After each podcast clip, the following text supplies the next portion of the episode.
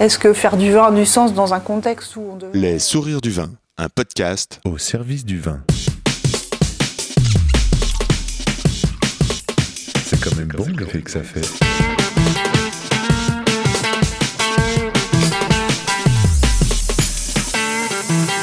Attends, reviens, t'enregistres. Non, on fait silence.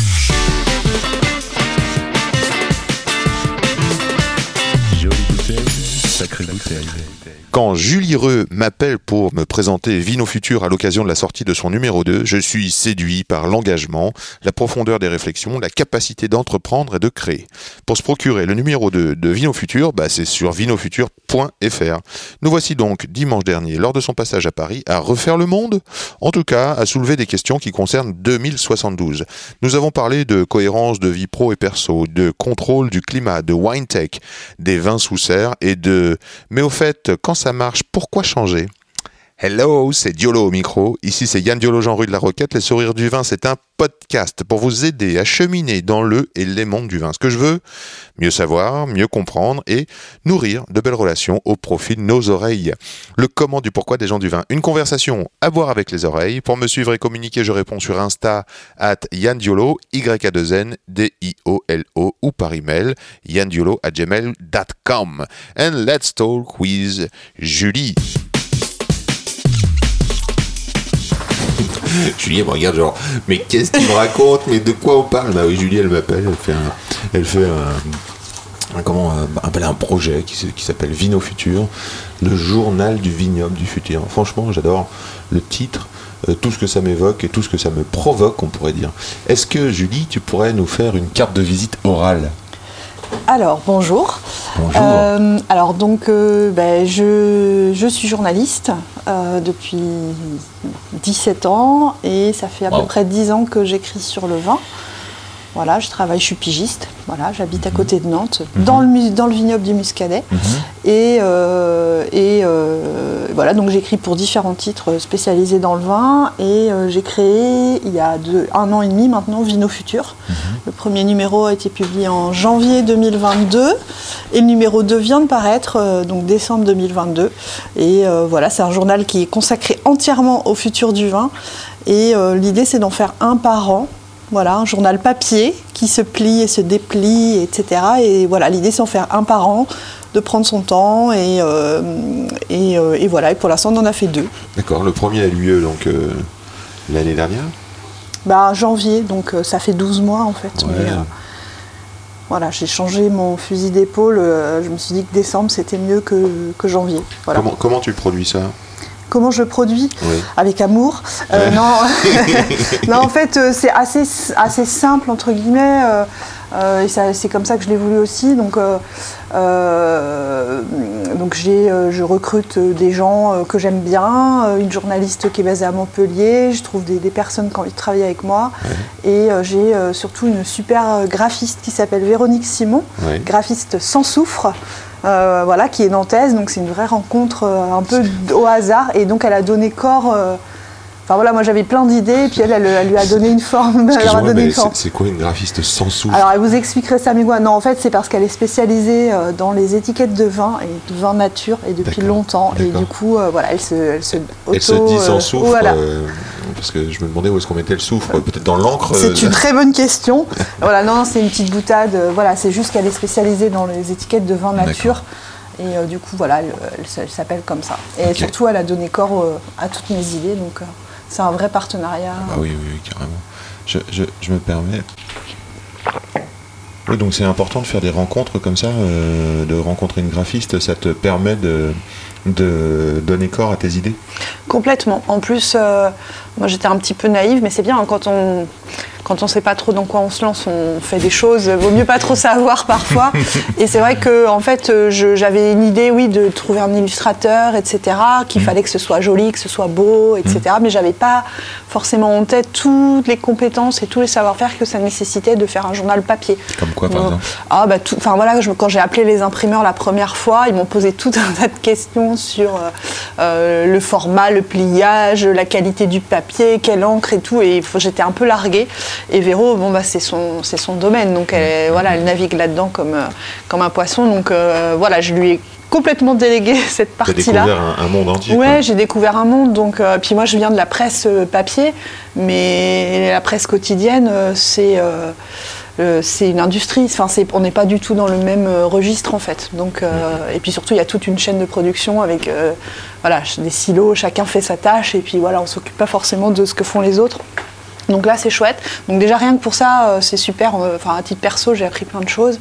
J'ai rencontré une super personne. Et, euh, et, euh, voilà, après, c'est autoproduit, donc euh, autofinancé aussi, avec l'idée quand même de faire à chaque fois une prévente. Euh, pour justement amener de la trésor, voilà, Mhm, pour euh, éviter d'avoir à avancer le, trop de choses. Donc ça, ça s'équilibre pas mal comme ça.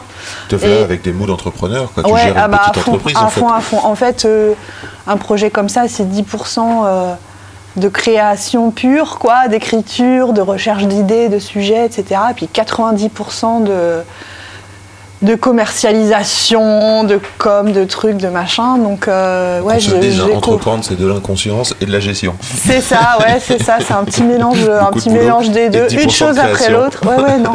Non, mais après c'est chouette, c'est ce que je voulais aussi. Enfin voilà, créer un petit média indépendant. Je, j'ai travaillé, enfin je travaille pour plein de titres super euh, installés, mais je travaille aussi pour des médias indépendants. Les titres installés, c'est par exemple euh, la RVF. Oui, par exemple, ouais. Donc c'est des titres, euh, c'est des titres, euh, voilà, qui, qui sont connus, euh, etc., avec des grands groupes de presse derrière, etc. Mhm, Mais je travaille aussi pour Mediacité, qui est un média indépendant, euh, Mhm. et euh, qui, voilà, des journalistes qui ont décidé de créer un média. Et euh, je, je- je sais un peu tous les, toutes les difficultés, tous les enjeux. Enfin, vendre un journal papier en 2022, euh, je, sais- enfin, voilà, je sais que c'est un petit challenge, quoi, quel que soit le sujet. Combien d'exemplaires t'as tiré de, Le- de ce premier numéro? Le numéro 1, 2000 exemplaires. Et le numéro 2 qui sort là? 4000. 4000 exemplaires. Ouais. C'est quand, euh, Ouais. quand même génial. Bah je- oui, oui, c'est génial. Euh, J'en ai, aura, euh. j'en ai vendu 1000 là déjà pour l'instant, donc il en reste 3000 à vendre. Donc j'ai 3000 à les cartons euh, dans ma maison. Allez-y, mes chers auditeurs, commandez. Donc ça, on commande ça, il faut, faut être direct, hein, vinofutur. euh, Point .fr. .fr, voilà, donc il y a une petite boutique et puis on peut les recevoir. Alors je vais vous faire une petite 5 description. euros.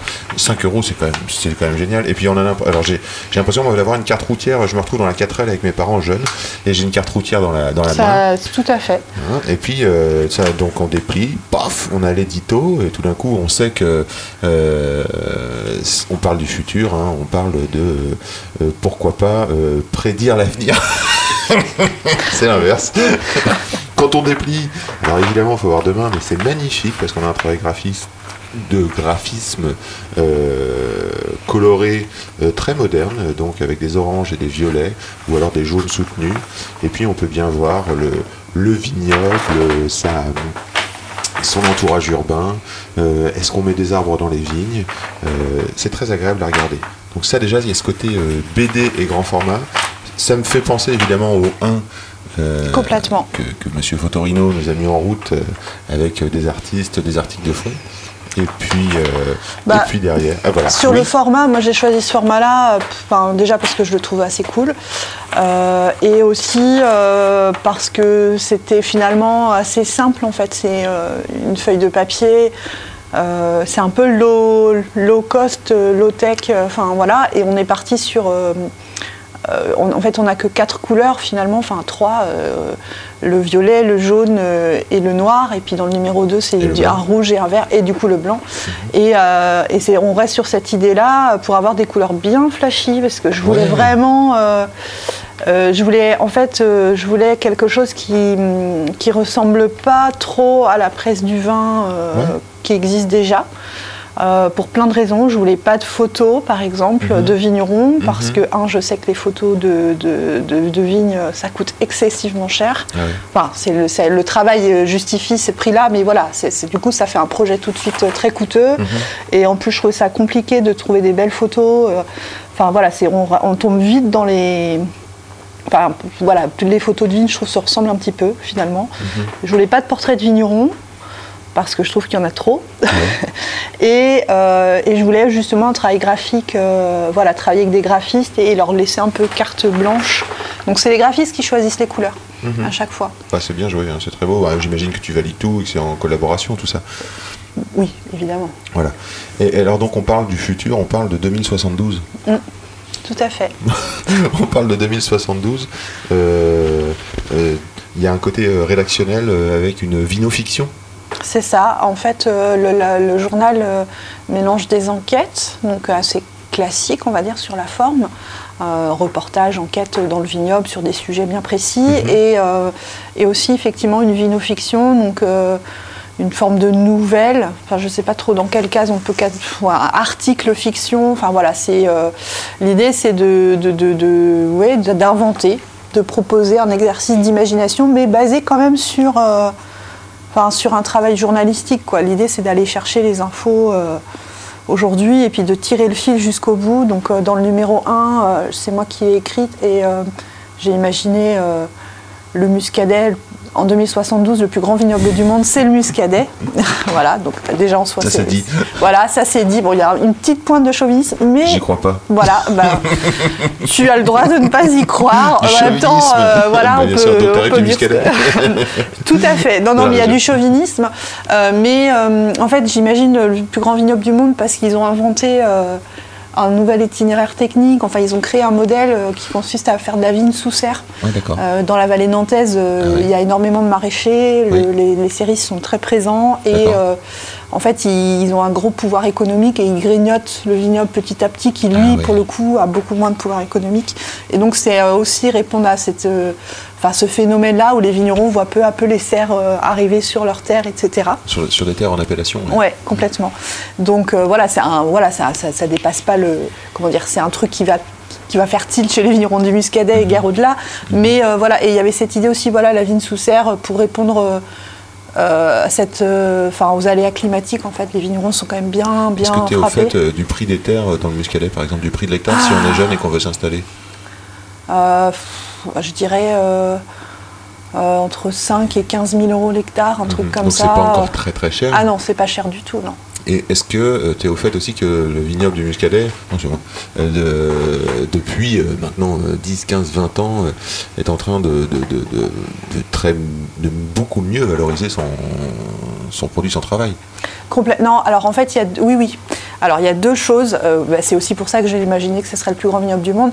Il y a des excellents vins dans le Muscadet et d'excellents vignerons et euh, ils ne font qu'augmenter. Et je pense que, en tout cas, moi, je, je- je- je goûte beaucoup de vins sur la Loire et je rencontre beaucoup de vignerons, etc.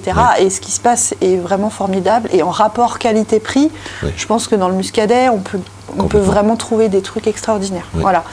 Euh, et en plus, euh, le fait que ce soit pas très cher, ça attire en quelques des jeunes à s'installer. Donc ça, C'est tout ouais. nouveau. Donc euh, c'est hyper intéressant, mais c'est microscopique. euh, pour le rapport donner envie de Ouais. s'installer, rapport aux maraîchers qui hyper- grignotent l'appellation. Oui, quoi. mais voilà, c'est hyper intéressant tout ça. Mais au final, quand on regarde cette dynamique-là, c'est toujours les mêmes 10, 15, 20 noms qui ressortent. Ouais. Et voilà, il y a beaucoup plus de vignerons que ça dans le Muscadet. Et la plupart euh, galèrent quand même pas mal.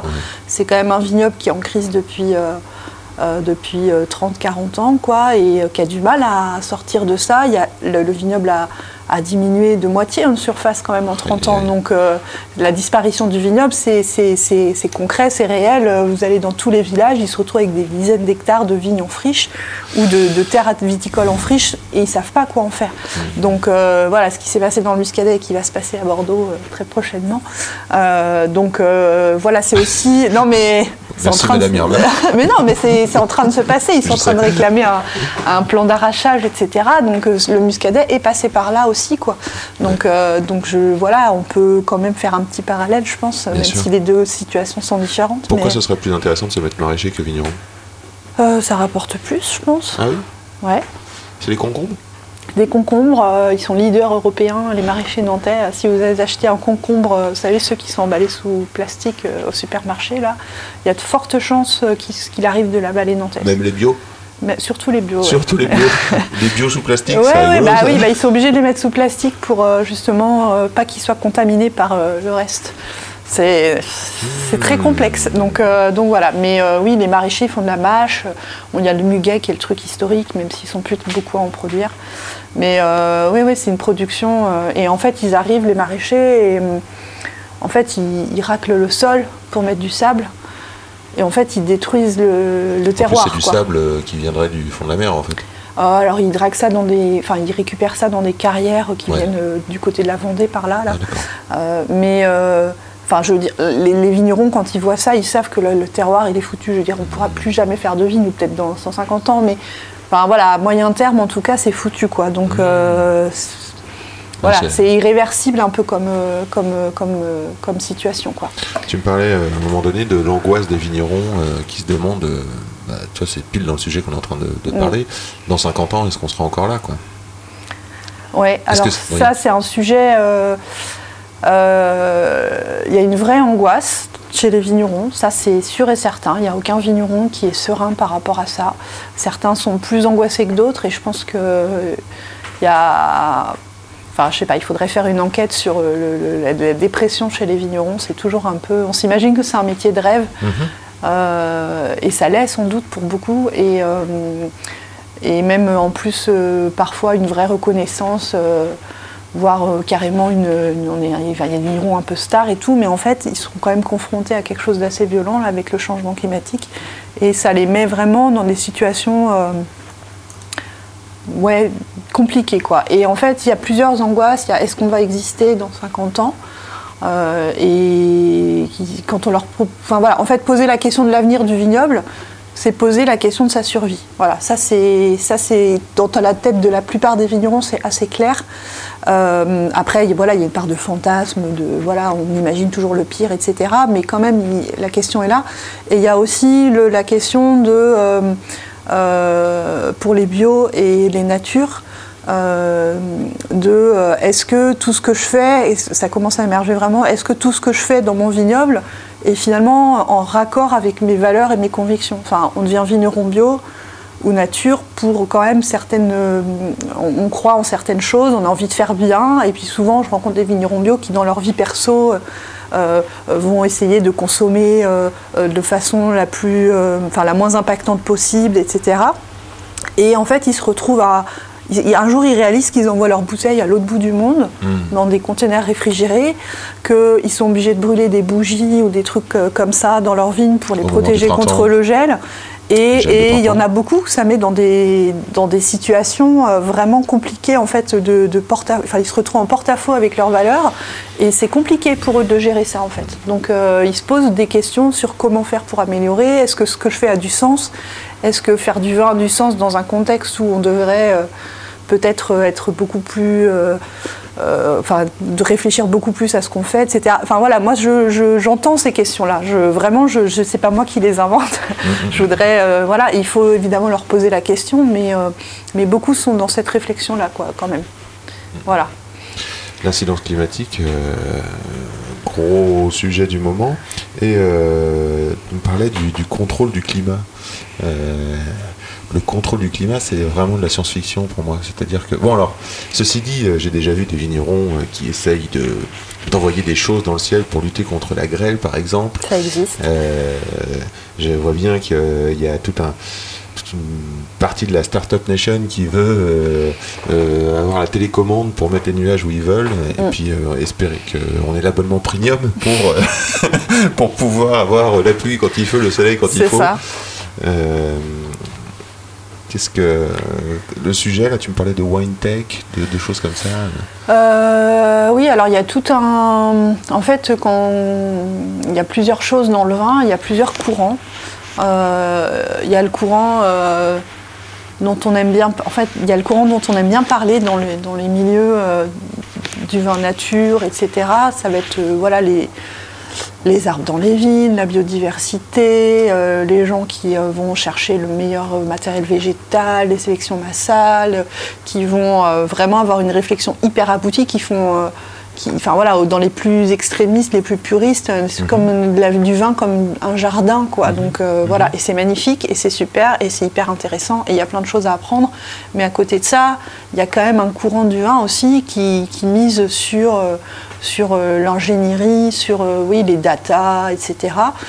Et euh, tout n'est pas à jeter parce que je vois pas pourquoi les vignerons devraient se priver de, par exemple, de, de- de stations météo euh, et juste faire comme ça euh, le, le- le doigt en l'air pour essayer de voir d'où vient le vent. Enfin, ça paraît un peu archaïque quand même.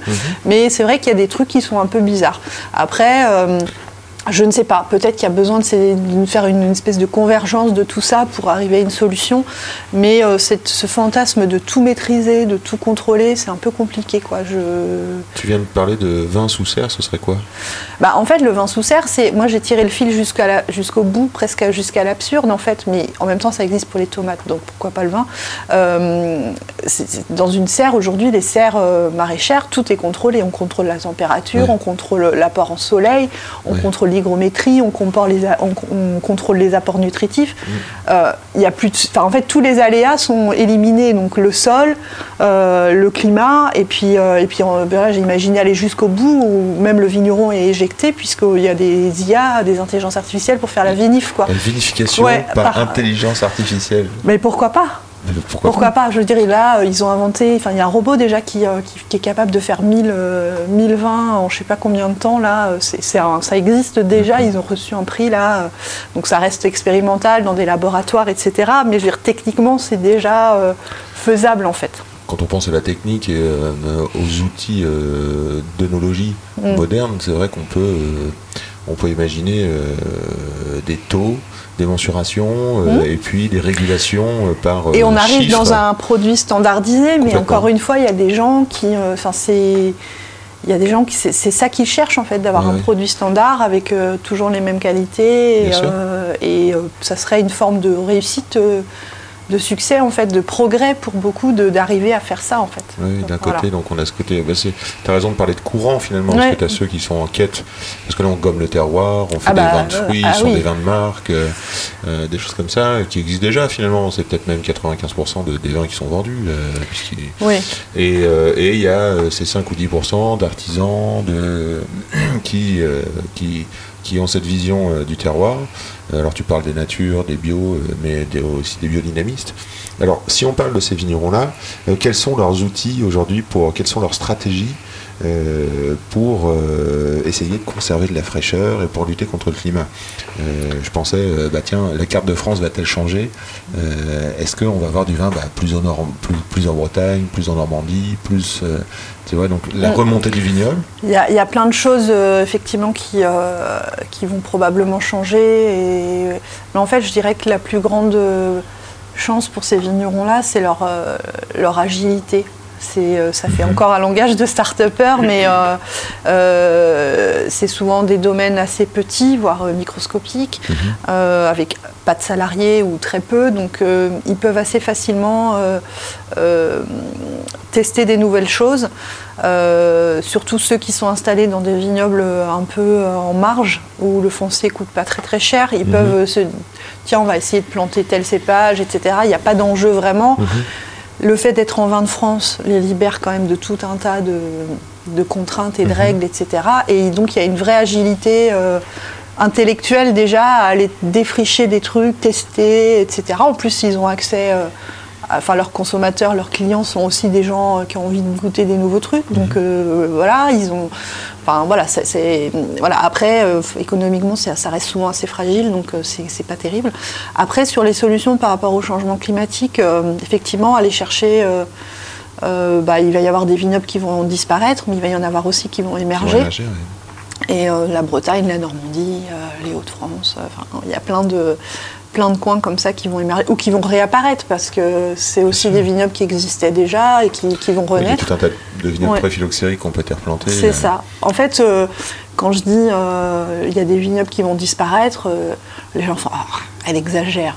Peut-être, peut-être, mais je, enfin, il y a déjà des vignobles qui ont disparu. C'est déjà arrivé dans l'histoire, en Où fait. Euh, bah, dans le, après le, le phylloxéra, Bien en sûr, fait, bah voilà, euh, oui, voilà. oui. Enfin, c'est, c'est pas. Il y a des endroits où il y avait des hectares et des hectares de vignes, et aujourd'hui, il reste plus rien, ou alors c'est juste folklorique, quoi. Oui. Et on a juste oublié. On voit la renaissance du vignoble de l'île de France, par exemple. Ouais, par exemple. Avec Pierrick Petit, là, Donc, domaine de euh, Montguichet.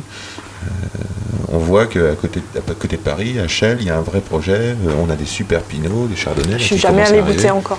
Je- Eh bien, euh, je te ferai goûter si tu veux. Mais euh, c'est un vrai travail avec des vins avec une belle brillance et qui sont justes. En fait, le climat, alors déjà le climat de Rennes par exemple, c'est celui d'Angers il y a 50 ans. D'accord. Voilà. euh, et euh, alors hier, il y a un vigneron qui m'expliquait que le climat de Bordeaux, c'est le climat de Narbonne il y a 50 ans. Enfin bref, tout, est, tout remonte comme remonte, ça, ouais. quoi. Et, euh, et du coup, forcément, ça va avoir un, impact sur bah, les cultures et sur le vin. Et ça va, ça va aller en s'accentuant. On voit les vignobles du sud monter en altitude, par exemple. aussi, il y a aussi cette option-là d'aller chercher effectivement de la fraîcheur ou alors juste même au sein des appellations, ouais, changer les, les parcelles exposées au nord, etc., sont, qui étaient un- peut-être un Voilà, peu délaissées. du sud, euh, euh, ouais. sud, sud-ouest à euh, je vais chercher un plateau au nord. Ouais. Après, il y a tout un tas de, de techniques aussi. Les vignerons, ils adaptent leurs pratiques, heureusement. Quoi. Mais euh, voilà, ils vont chercher. euh, ah, en fait, c'est le vin, c'est vraiment une, une- une- une addition à l'infini de décisions d'hommes et de femmes. Et, et euh, voilà, ça peut être le mode de taille qui va être changé. euh, Enfin voilà, on, on monte la taille, plus, enfin, on monte le- le- la vigne plus haut, etc. On effeuille moins. Enfin bref, il y a plein de choses à faire. Euh, Tu veux il dire qu'on a encore une chance face à l'intelligence artificielle il y a ouais, complètement. Non, non, mais il y a plein, plein, euh, plein, plein de, de- de gestes techniques, etc., pour euh, effectivement s'adapter, aller chercher peut-être dans des pays où il fait plus chaud déjà, voir un peu comment ils s'en sortent, etc. Euh, mais euh, déjà, enfin voilà, il va falloir accélérer parce que ça, ça va quand même aller assez vite et euh, Enfin, une vigne qui, qui est taillée d'une telle façon, la changer, ça prend des années en fait. Enfin, c'est ça- c'est pas d'un claquement de doigts. Euh, voilà, il y a aussi le changement de cépage. Ça, c'est un, un sujet que- qui est traité dans le, dans le Vino Futur 2 et le changement de cépage, c'est ça, c'est vertigineux. Comment? Tu penses à Vitis Lambrusca Euh, Alors non, là, c'est carrément changer. Oui, ben, là, tu parles de carrément changer de variété en fait. Exactement, Euh, ouais. Voilà. Euh, là, c'est la, la- la solution la plus Radicale. extrême, la plus extrême. Non, mais juste déjà en restant dans Vitis vinifera, mais aller chercher, je sais pas, ils plantent du Touriga national dans le Médoc, Ouais. par exemple, pour Ouais. voir ce que ça va donner. Voilà, aujourd'hui, ils ont le droit de tester 10% Tu suis comme ça. T'as goûté un peu? Non, j'ai pas goûté encore. J'avais pas goûté encore. Mais en fait, ce qui m'intéresse, en fait, c'est eux qui décideront si ça leur convient, si ça leur Mhm. convient pas. Euh, avec évidemment les consommateurs, ils vont tester ça, euh, j'imagine, auprès de. de- enfin, Oui, voilà, ils vont s'il a n'y a pas de marché, euh, voilà. Mais en fait, aujourd'hui, l'enjeu, euh, quand on réfléchit à ces questions-là, c'est, même pas de vendre, hein, c'est de produire. Donc, avant d'avoir un problème de savoir comment on va le vendre, déjà, est-ce qu'on va réussir à avoir du raisin? Déjà, c'est pas mal. Et, mais en fait, ces questions de changement de cépage, c'est assez vertigineux, notamment dans les vignobles euh, monocépages, euh, où il y a un vrai euh, attachement patrimonial, culturel, etc. Enfin, pour le coup, là, je reviens au muscadet, mais c'est vrai que si vous enlevez le melon de Bourgogne du muscadet, euh, ils sont un peu perdus, les gars. Est-ce que tu euh, sais quand est-ce qu'il est arrivé le melon de Bourgogne? euh, non, ça, je ne sais pas. Parce qu'il est rigolo quand même ce cépage. Il s'appelle melon de Bourgogne, Oui. on le voit dans le muscadet, donc ça veut dire qu'il est arrivé à un moment donné ce melon. C'est ça. Mais euh, je ne saurais pas dire quand, c'est une bonne question. Euh, mais euh, aujourd'hui, il y a quand même cette idée que le muscadet, c'est ça. Voilà, ça a toujours été, etc. Enfin, mais ça, c'est. alors, ça, c'est les questions. Alors, on peut parler, enfin, sur les changements de cépage, ça ouvre plein de questions assez vertigineuses. Je sais par exemple que. Enfin, en fait, c'est la question de qu'est-ce qu'on, qu'est-ce que c'est un muscadet, qu'est-ce que c'est un chinon, est-ce que c'est un cépage, est-ce que c'est un climat, est-ce que c'est un terroir, est-ce que du coup, si on change de cépage, et si on veut garder quelque chose, qu'est-ce qu'on garde? Est-ce qu'on garde à tout prix le cépage? Et dans ce cas-là, peut-être que le muscadet, dans 50 ans, ça sera non pas un vin frais, euh, tonique, euh, etc., comme on aime, mais plutôt un vin euh, gras, lourd. Mhm. Et voilà, un opulent, euh, enfin complètement différent. Euh, et voilà, ou alors on dit bah non, on veut garder le muscadet euh, avec sa, sa fraîcheur et sa, tonicité, et du coup bah on va chercher un nouveau cépage pour rester dans ce profil-là avec le nouveau climat. Et ça, c'est des questions compliquées. Et alors après, il faut se dire quel cépage? Voilà, donc euh, et là, c'est encore un Ça nous océan promet de. des discussions d'ampleur. Mais ça a lieu en ce moment en, fait. plus, hein. ouais. Ça a lieu en ce moment dans tous les vignobles. Ouais. Ils ils s'interrogent, ouais. ils se posent la question. Il y a plein d'essais. Il y a des essais institutionnels, organisés, avec des protocoles et tout. Puis il y a des essais un peu sous le radar de vignerons qui ont planté euh, trois rangs de ci, deux rangs de ça pour voir, pour voir ce qui se passe. Quoi. Et oui, euh, alors, je- climat muscadet, ce qu'il faut voir, c'est que c'est la sécheresse. On le dit pas là, mais Oui, ah oui, oui. Euh, oui, alors euh, il y a cette idée que la sécheresse, euh, ça touche principalement les vignobles du sud, mais ça touche bien d'autres vignobles, effectivement, et ça va pas aller en s'arrangeant. et parce qu'en fait, avec la température qui se réchauffe, bah, la plante va avoir de plus en plus besoin d'eau. Voilà, ça paraît assez simple et logique, mais c'est bien de le redire en fait. Et la ressource, elle, va diminuer. Donc, euh, qu'est-ce qu'on fait euh, Il y a deux, enfin, la tentation de l'irrigation qui commence aussi. Euh, en France, c'était interdit. En France, c'était interdit l'irrigation dans les appellations. Et puis aujourd'hui, il y a des dérogations. Et c'est vrai que cette année, enfin, depuis un an ou deux, là, il y a une espèce de vent de, de dérogation. Voilà, tout d'un coup. Et on comprend pourquoi. Hein, c'est pas. Et, euh, et euh, voilà, il y a peut-être un verrou qui va sauter là. Euh. Mais ceci dit, si on fait du vin de France, on n'est pas obligé de, ne pas irriguer. Donc on peut s'autoriser d'irriguer, faire des fruits et faire du vin. Et à fond. Oui, à fond. Après, ça pose d'autres questions. pour, enfin, les, scientifiques qui, ont étudié ce sujet-là disent quand même qu'à moyen et long terme, l'irrigation, ça fragilise la vigne. Quoi parce qu'elle devient du coup dépendante de, ça, et le, jour où il n'y a plus d'eau, et qu'on ne peut plus irriguer, ce qui pourrait arriver quand même, euh, la vigne, en fait, elle est incapable de, s'en sortir par elle-même. Alors que euh, construire une vigne résiliente, etc., ça prend plus de temps, mais voilà, peut-être qu'à long terme. Euh, on partirait plus vers la solution de terroir, alors que de l'autre côté, on est plus du, côté des serres et du contrôle, oui, de contrôle pour, la production. Quoi. C'est ça. Il euh, faudrait euh, peut-être que l'idée va glisser que le terroir, bah oui, il change avec son climat, et puis que Chinon ou Muscadet, bah, même si ça prend euh, des vins rouges maintenant en Muscadet, parce qu'on a déjà goûté des syrahs sur granit, des syrahs voilà, sur ces sols volcaniques, ça, ça fonctionne. Mais en fait, je veux dire pourquoi pas? Enfin, il n'y a pas de mais en fait, les consommateurs, je pense, ils sont plus ouverts. Mais c'est les vignerons, en fait. Le blocage, il n'est pas technique. Non, mais je, je, rigole pas. Enfin, le blocage, il n'est pas technique, en fait. Il n'est pas est-ce que ça va marcher, pas marcher. Le blocage, c'est est-ce qu'on veut ça?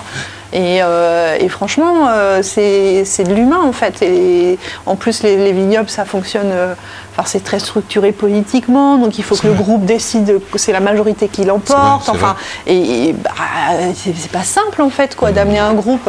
alors quand c'est un petit groupe, une petite appellation où ils sont 25. Euh, c'est super, mais quand il y a des grosses appellations où ils sont 350, euh, c'est déjà plus compliqué, quoi. Donc, euh, et ça, aujourd'hui, c'est voilà, c'est là où il va falloir que ça bouge, quoi. On peut sentir que dans la région d'Angers, c'est un, un, essaim là, pour des fondateurs qui, cherchent, qui sont actifs alors dans la tech, dans un terroir, qui prennent des libertés pour planter.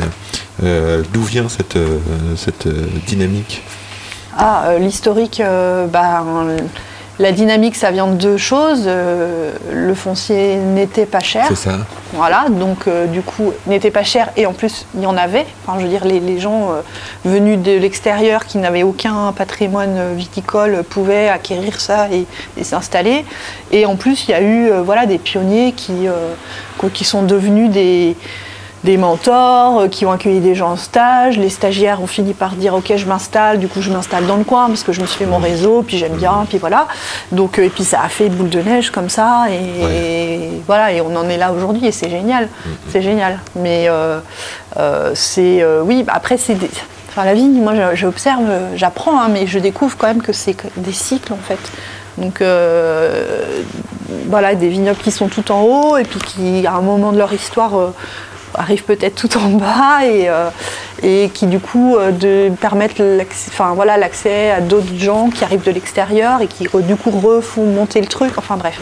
Tu parles, de, tu parles d'un domaine par, exemple, tu parles de la vie d'un domaine et par exemple de la, non, de la, non, de la vie d'une, région viticole en ah, fait, de la vie d'une région viticole quoi. par exemple, euh, qu'il pourrait y avoir une mode par exemple bah non, c'est pas une mode, mais c'est en termes de, dynamique en fait. À un moment, je pense que le succès euh, le succès, euh, je ne sais pas comment on pourrait dire, mais ça, bloque un peu tout en fait. Les vignobles, aujourd'hui, les vignobles qui sont les plus. Euh, qui, enfin, comment dire, qui sont un peu en retard sur les réflexions, etc., c'est souvent les vignobles où tout va bien. Mhm. Voilà, les vignobles où tout se passe bien, où les, les vignerons gagnent très bien leur vie, euh, où ils ont euh, euh, un, un climat où ça se passe globalement bien, ils ont carrément les moyens d'absorber une année de gel, etc. Et du coup, ils sont moins inquiets. Et du coup, ils réfléchissent peut-être un peu moins, voilà, euh, etc. Enfin, il n'y a, il pas ce, ce challenge. Alors que Et quand oui. on est euh, euh, le couteau sous la gorge et qu'on n'a rien à perdre, faut trouver des solutions. il faut trouver une solution, quoi. Donc voilà. Donc euh, et c'est du coup ça crée. Quand ça marche, pourquoi changer? Exactement. Quand ça marche, pourquoi changer? Et euh, aussi cette, euh, cette espèce de conviction euh, que si ça marche, c'est parce que on a quelque chose en plus. et et ben, voilà, peut-être que c'est vrai, peut-être qu'il y a aussi une part de chance, euh, peut-être qu'il y a eu un moment dans l'histoire de cette appellation-là des, des pionniers, des gens justement qui ont, qui ont bougé les lignes, qui ont inventé des Bien trucs, etc. Et que du coup, c'est- pas tombé du ciel en fait. Bien Donc euh, voilà, ça peut aussi disparaître quoi. Donc, enfin voilà, il y a des modes dans tout et des. Enfin bref. Donc, euh, mais oui, j'observe que plus les vignobles vont bien et, et moins il y a de- de- d'agitation autour de ces sujets-là quoi. Voilà. Quel est ton parcours, Julie comment, euh, comment te vient cette conscience euh, Qu'est-ce qui te fait euh, plonger dans ces, dans ces questions ça, C'est depuis toujours C'est de l'adolescence non, pas du tout, pas du tout. Non, mais moi, enfin, comme beaucoup de gens, j'ai découvert le vin naturel et et le vin nature a été pour moi. alors au début, quand on est journaliste. On fait, enfin, la- la- le truc le plus simple, c'est effectivement d'aller voir des vignerons et de raconter un peu, donc des portraits, des reportages dans les vignes, etc. Et c'est passionnant, et je le fais toujours d'ailleurs.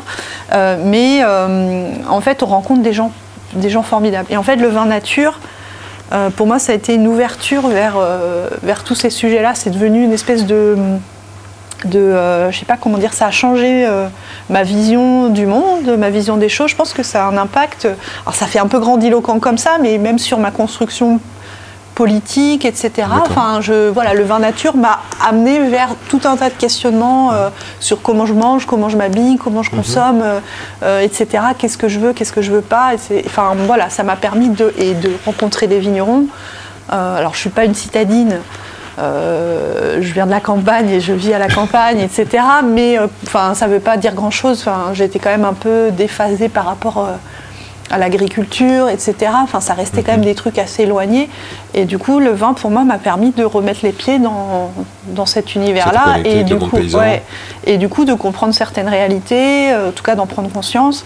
Et, euh, et euh, oui, ça m'a un peu ouvert les yeux, ça, des écailles me sont tombées des yeux. Enfin, voilà, j'ai.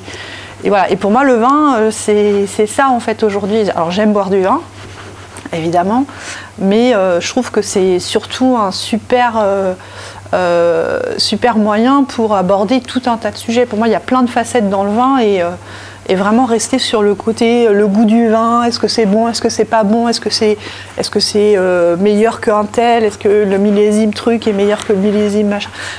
Pour moi, c'est vraiment le tout petit bout de la lorgnette. Quoi. Et j'aime vraiment comprendre derrière tout ce qu'il y a derrière. Quoi. Tous les enjeux, ouais. Ouais, tous les enjeux et je trouve c'est fascinant. Et si je peux euh, attirer des gens qui euh, veulent boire un coup et euh, les amener vers une réflexion un peu plus euh, approfondie sur comment ce vin est arrivé jusque dans leur verre, et, euh, etc., ben, je trouve que c'est chouette. Quoi. Voilà. carrément, Parce que faire un journal sur le futur de la carotte, j'aurais eu encore moins de, De lecteurs. de lecteurs, enfin, ça aurait été encore plus de niche. Quoi. Ceci dit, Donc, un jour, euh, j'apporte des carottes à mon cuisinier, des carottes avec une certaine terre, et euh, le cuisinier en question, Hubert, euh, met son nez dedans, il, fait, il sent les carottes, il fait Mais c'est incroyable, ça sent chez moi. Lui il était normand, du plateau de l'Eure, euh, sur, à côté d'Evreux, là. Et donc, on regarde sur la caisse d'où viennent ces bonnes carottes, et en effet, ça venait d'à côté de chez lui. Mais- Donc, la terre existe, euh, elle a- Complètement. elle, a, une odeur. Mais je suis sûre qu'il y a des experts qui vont parler des terroirs de carottes. euh, je- Il n'y a aucune raison en fait. euh, Eh ben oui, euh, j'ai entendu parler d'un expert qui, qui recense les carottes sauvages Ouais. et qui, que c'est son boulot de, de- de voyager dans le monde entier pour savoir où sont les carottes sauvages. Je, je pense qu'il y a plein de produits comme ça, mais le vin est le seul qui fascine autant, euh, avec toute une. euh, Enfin voilà, les médias s'y intéressent. Il y a des podcasts sur le vin, alors que des podcasts sur la carotte, j'en ai pas encore entendu. Enfin, Ouais. Voilà. regarder. Enfin, je sais Bah, pas si il y a peut-être un créneau. euh, Et, et donc, dans ton parcours, tu, euh, tu est-ce que alors deux choses. Dans ton parcours, tu as fait des études, tout ça. Tu, tu- Ouais. C'est la littérature, c'est le journalisme, c'est Journaliste, moi je suis journaliste et aucune spécialisation dans le vin. Vraiment, j'ai tout appris sur le, Ah oui. sur le tas. D'accord, Voilà. Mais il me reste beaucoup de choses à apprendre. Je ne me considère pas du tout comme une experte vin. Pour le coup, euh, je connais suffisamment de vignerons, de sommeliers, de Oui. sommelières, euh, de, de cavistes, etc. pour euh, être très très très très modeste sur mes connaissances oui. sur le pinard. Enfin, je... Là, Généralement, les plus grands sont aussi eux-mêmes euh, modestes et, et En plus, beaucoup d'humilité oui, ceux qui- euh, alors ouais. qu'ils ont une C'est grande vrai que connaissance. Enfin, les Celui qui hein. arrive en disant je sais tout, il faut, à mon avis, il faut quand même s'en méfier un petit peu. Ouais, mais c'est ça le vin, c'est à chaque fois, on a l'impression d'arriver, de dire ça y est, euh, j'ai- j'ai j'ai atteint un certain niveau, puis là on se rend compte qu'on est, on est juste à la colline et que derrière il y a la chaîne de l'Himalaya. Enfin bon, c'est. Bref, c'est sans fin, c'est sans fin, mais, euh, mais en plus j'ai un peu abandonné cette idée de. De, euh, de tout connaître, euh, d'accumuler comme ça. De la euh, connaissance, ouais, ouais. je, De toute façon, tu es parti plus dans l'enquête, toi. Exactement. Je, ma place, c'est journaliste. Je suis pas critique de vin, je suis pas dégustatrice de es dans vin. l'enquête. euh, voilà. Voilà. Dans un numéro 3, peut-être l'angoisse des vignerons. Ouais. Alors, numéro 3, j'aimerais bien, effectivement, plus. euh, là, j'ai beaucoup parlé de technique, finalement, et, euh, et d'agriculture, etc. J'aimerais bien revenir sur les gens. Voilà, comment ils vivront, etc. C'est- euh, Enfin voilà, un des phénomènes euh, ben, voilà, qui concerne toute l'agriculture, c'est quand même euh, la disparition des, des vignerons en fait. Euh, il y a plein de vignobles où euh, il y a, je sais plus moi, euh, je lisais un article là dans le Beaujolais, un vigneron sur deux qui va partir en retraite dans 10 ans. Et il n'y a pas forcément de remplaçant. Donc euh, voilà, par exemple, c'est une question quoi. Comment on fait pour attirer les jeunes, Bien etc., pour les aider à s'installer, pour leur assurer un avenir? Ouais. Euh, un petit portrait chinois, parce que j'imagine que tu bois du vin et que tu aimes Oh là ça. là. Euh, non, non, mais si tu étais un petit portrait du choix, un cépage par exemple, si tu, devais, si tu étais un cépage, comment tu. Quel cépage Euh, euh, C'est un jeu, hein. tu peux bien réfléchir. Euh, en vrai, je pense que je serais un cépage rouge, mais, euh, ouais, mais euh, je ne saurais pas dire lequel. Euh, allez, un gamay. Ouais, C'est marrant, je le savais. et si tu étais un sol, Oh là là. Ouais, bah, je suis bretonne, hein, donc euh, du granit. ça allez, et si tu étais un, un climat Un climat ou une Euh, appellation, tiens. Une appellation, ben, muscadet. je, je pense que. Ouais, euh, mais voilà, oui. oui, forcément. T'as raison, t'as raison. Euh, t'as une vie bien euh, chargée, j'imagine. Tu es maman, Mhm. tu es euh, investi euh, ça, donc c'est vraiment euh, belle. Qu'est-ce que tu fais euh, pour t'échapper de ce monde du vin, de ce monde des enquêtes, euh, euh, pour te ressourcer? C'est une très Comment bonne tu question. fais? Tu montes à Paris et tu vends ton journal Invino Futur. C'est ça. Non, en fait, Vino euh, je lis de la science-fiction. Ah oui, Ouais. ah, bah, trop bien. Ouais, je, je pense que ça a aussi participé. euh, Enfin voilà, j'aime beaucoup la science-fiction et. euh, Tu me recommanderais un, un bouquin à lire? Parce que moi qui lis pas de science-fiction. euh, ouais, alors le dernier que j'ai lu, euh, il y a une citation dans le, dans le numéro 2 d'Octavia Butler. ça s'appelle L'aube, Mhm. je crois. que Tu nous fais un pitch? Ah, C'est un truc barré. c'est une, une- donc une femme qui, euh, après la fin, la fin du monde, voilà, se réveille euh, et elle se retrouve dans un, dans un vaisseau extraterrestre. Enfin, elle le comprend, ça prend énormément de temps, mais elle comprend au bout d'un moment, donc elle rencontre ces, ces extraterrestres qui sont euh, extrêmement bizarres et répugnants, et, enfin voilà, elle, a vraiment du mal à, à les, à les regarder, etc. Donc c'est très dur. Et en fait, ces extraterrestres-là expliquent qu'ils ils peuvent sauver l'humanité euh, d'une planète euh, qui apparemment, enfin on ne sait pas très bien ce qui s'est passé, mais voilà, la- le monde, euh, la, civilisation s'est écroulée complètement.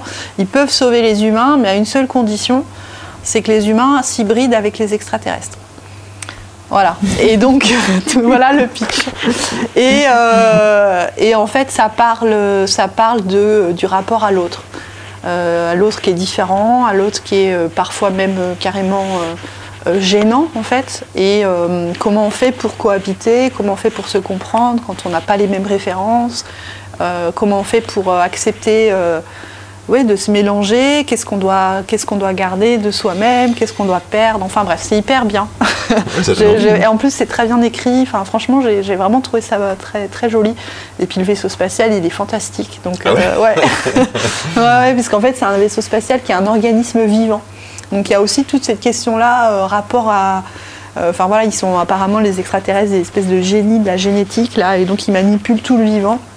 Et en fait, ils s'enrichissent de, ils vont de, de planète en planète ou quoi. Enfin bref, ils s'enrichissent de, de- de- de tout ce qu'ils trouvent et ils l'hybrident avec eux-mêmes et ils forment des. Enfin bref, c'est des, des- ils manipulent le vivant comme ça et donc ça fait un vaisseau qui est aussi un être vivant.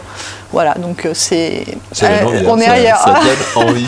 Ah non, c'est une super autrice et, euh, et euh, elle est. Enfin voilà, j'ai lu plusieurs livres d'elle et à chaque fois j'ai trouvé ça génial. Voilà. Trop fort, merci.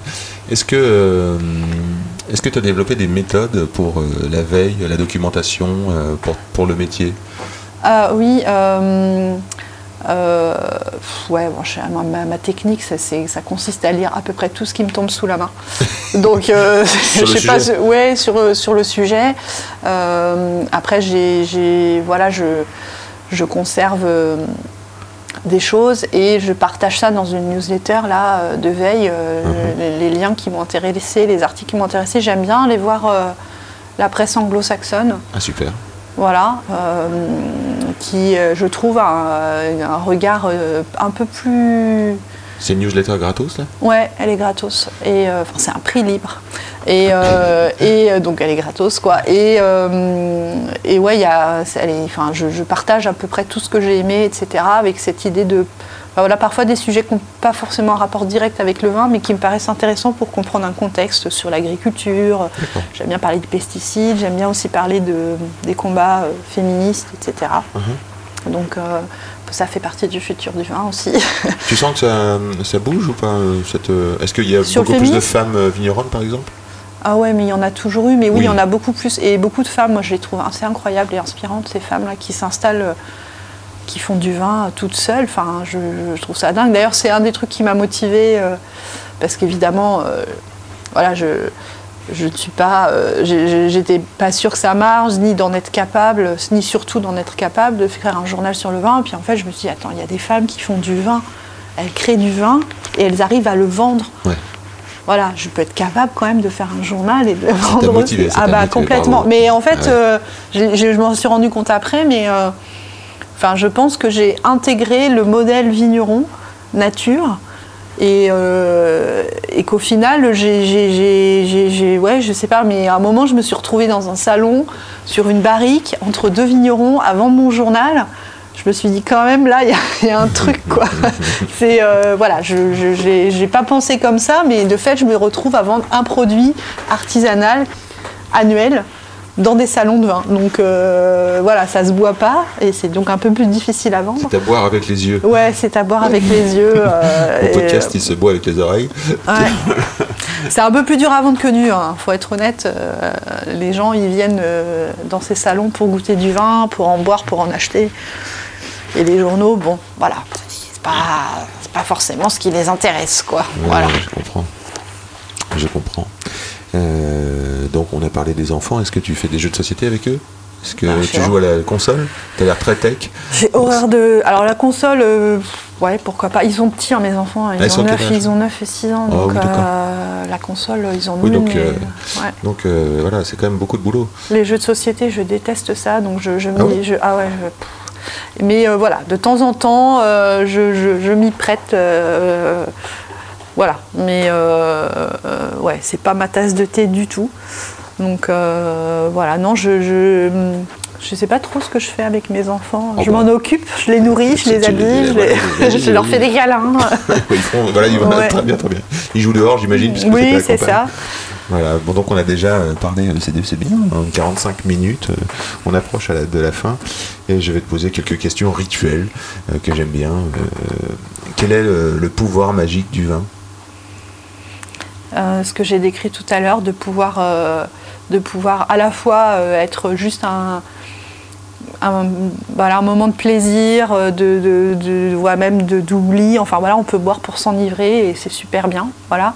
Et en même temps, c'est aussi un, quelque chose qui peut nous reconnecter euh, à la nature, au vivant, euh, au monde agricole euh, et nous ouvrir les yeux sur euh, tout un tas de choses. Quoi. Voilà. Merci. L'ivresse, elle est souvent oubliée dans le pouvoir magique, je trouve. Moi, ça me parle. Euh, quelle serait ton odeur euh, préférée, par exemple? Ah, je suis hyper euh, sensible aux odeurs. Mon odeur préférée, Ou une de Voilà. tes odeurs préférées Une de mes odeurs préférées, euh, je sais pas moi, euh, le poulet du dimanche euh, dans le four, euh, par exemple. Là, c'est, je pense que c'est, je commence à avoir faim, donc et qu'on est dimanche, c'est ça. Et que voilà, je, je- j'imagine chez moi le poulet en train de rôtir, mais voilà. me- Une odeur Est-ce qu'il y a des odeurs que tu détestes vraiment ou des choses qui passent pas? Euh, ouais, ouais, il y en a plein, euh, il y en a plein, mais euh, je, je déteste, notamment dans le, enfin dans le vin, je, je- je déteste quand ça sent le, j'appelle ça le l'airwick là, euh, vraiment quand c'est quand c'est trop artificiel, c'est rédhibitoire pour moi quoi. C'est, Airwick, euh, oui, les trucs à chiottes là. le- Ah d'accord, d'accord, d'accord. Des arômes. euh, ça, oui, ça donc fait rêver, ça fait rêver, mais je trouve qu'il y a des vins qui ont des arômes. je, je comprends pas en fait. Je, c'est, c'est- ouais, c'est. Et d'une façon générale, je, je- je déteste le parfum. Enfin, je, voilà, j'aime pas trop euh, tout ce qui est euh, trop artificiel et trop présent. quoi. Mhm, Ouais. mhm. Alors je vais regarder euh, tes chaussures. Que, avec quelles chaussures t'es venu en ce bon dimanche? Ah, t'es venu avec des bottines euh, noires à lacets, avec une semelle à crampons, euh, un talon, un demi-talon, on pourrait Ouais. dire. Ça a l'air efficace et confortable, non? Oui, j'ai, misé sur l'efficacité, mais d'une façon générale, je mise sur l'efficacité et. Je vois que c'est efficace, je te J'ai acheté des non mais j'ai acheté des chaussures qui, qui tiennent chaud aux pieds et qui me permettent d'aller dans les vignes. Il y a de la moumoute? Non, il n'y a pas de la moumoute. Par juste- contre, il y a une. Il y a une euh, Ouais, elle comme ça bah, une, une- fermeture. Ouais, Ouais. Une fermeture. T'as pas besoin de faire les lacets en fait. Non, c'est ça qui est chouette. À ouais, gauche, c'est pas mal. Non, mais ce qui est chouette, c'est que je peux aller dans les vignes sans, sans avoir peur. On, on comprend très vite euh, quand on fait ce métier que, euh, euh, enfin, je veux dire, le, le- le faux pas euh, absolu d'arriver chez un vigneron avec des petites chaussures euh, fragiles, je veux dire, c'est là tout de suite, en fait, on perd toute crédibilité. C'est terrible, hein, mais euh, c'est une vraie réalité, quoi. Donc voilà, moi je, je- je connais le truc, donc je viens avec mes grosses chaussures. En hiver, je mets ma doudoune, mon bonnet, mes gants, parce que euh, de rester deux heures dans un chai, euh, dans les troglots, Il fait euh, froid. il fait froid, et voilà, il n'y a, pas de- y a pas de siège, il n'y a rien pour se réchauffer. Donc enfin voilà, il faut être euh, prêt. Et puis les vignerons, je sais pas de quoi ils sont faits, mais souvent euh, ils sont incroyables. Quoi. Ils restent trois heures debout dans le froid et on dirait que ça passe sur eux. euh, toi, t'es là, euh, j'en peux plus. Ceci dit, quand tu tailles des champs de vignes l'hiver, euh, la journée, Non, non, c'est- mais- c'est la mer de vignes. C'est ça, et on a toujours, enfin moi j'ai toujours un peu honte de leur dire non mais en fait moi je suis une petite chose fragile, euh, j'ai choisi un métier où je suis à côté du chauffage toute la journée, et oui je suis contente d'aller dehors, mais euh, si on pouvait rentrer maintenant ça, ça m'irait très bien. Avant de nous quitter, est-ce que tu aurais un message d'espoir, un coup de gueule, j'imagine, ou un, ou un message, une, lu- une lutte contre une idée reçue qui te- qui te- que tu aurais envie de, de partager? Euh, alors, un message d'espoir. Euh, je trouve que euh, on est en train de passer un cap là, notamment dans le vin nature, euh, sur l'idée que le vin nature c'est pas juste du goût, un goût particulier ou même un itinéraire technique. Il y a aussi certaines valeurs, certaines un rapport au monde, etc. Et voilà, il y a des vignerons qui font un peu voilà, qui, osent le dire et moi je trouve ça assez chouette en fait. Voilà, le, que- qu'on sorte juste du truc, c'est que du pinard, il faut que le vin soit bon et puis peu importe tout le reste quoi. Et j'aime bien en fait cette idée-là, en fait, parce que c'est, assez difficile de combattre ça. euh, euh, Il y a beaucoup de gens quand même qui, euh, tant que le vin est bon, finalement, pourquoi s'en faire? Enfin, on m'a répondu ça en fait. Pourquoi tu te, ça, le vin est bon là, donc pourquoi pourquoi se poser des questions? Bah, Le vin est bon, mais est-ce que le vigneron va bien? Comment il vit? Comment il se projette dans le futur? Et euh, est-ce que ses salariés sont contents? Moi, je trouve que voilà, si, si j'ai pas la réponse à toutes ces questions, euh, le vin est bon. euh, ok, ça me fait une belle jambe, quoi. Mais voilà, j'aime bien. Voilà, et je trouve qu'il y a beaucoup de vignerons aujourd'hui qui réfléchissent à tout ça et, c'est chouette. Et notamment des femmes. voilà, qui portent tous ces combats-là et toutes ces réflexions-là et qui, sont hyper actives et hyper engagées et, et, je les trouve admirables. Voilà. Merci Julie.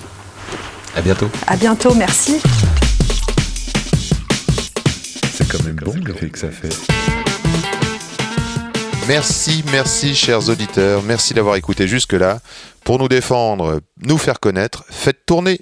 Dites-le, faites-le savoir que ça existe, ce podcast, ça nourrit, ça renforce et ça fait plaisir aussi. Merci Felipe Moussica pour le son et merci encore Julie d'être passée. À bientôt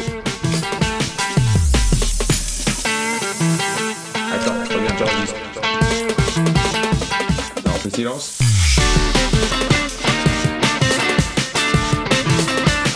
Jolie bouteille, sacrée bouteille.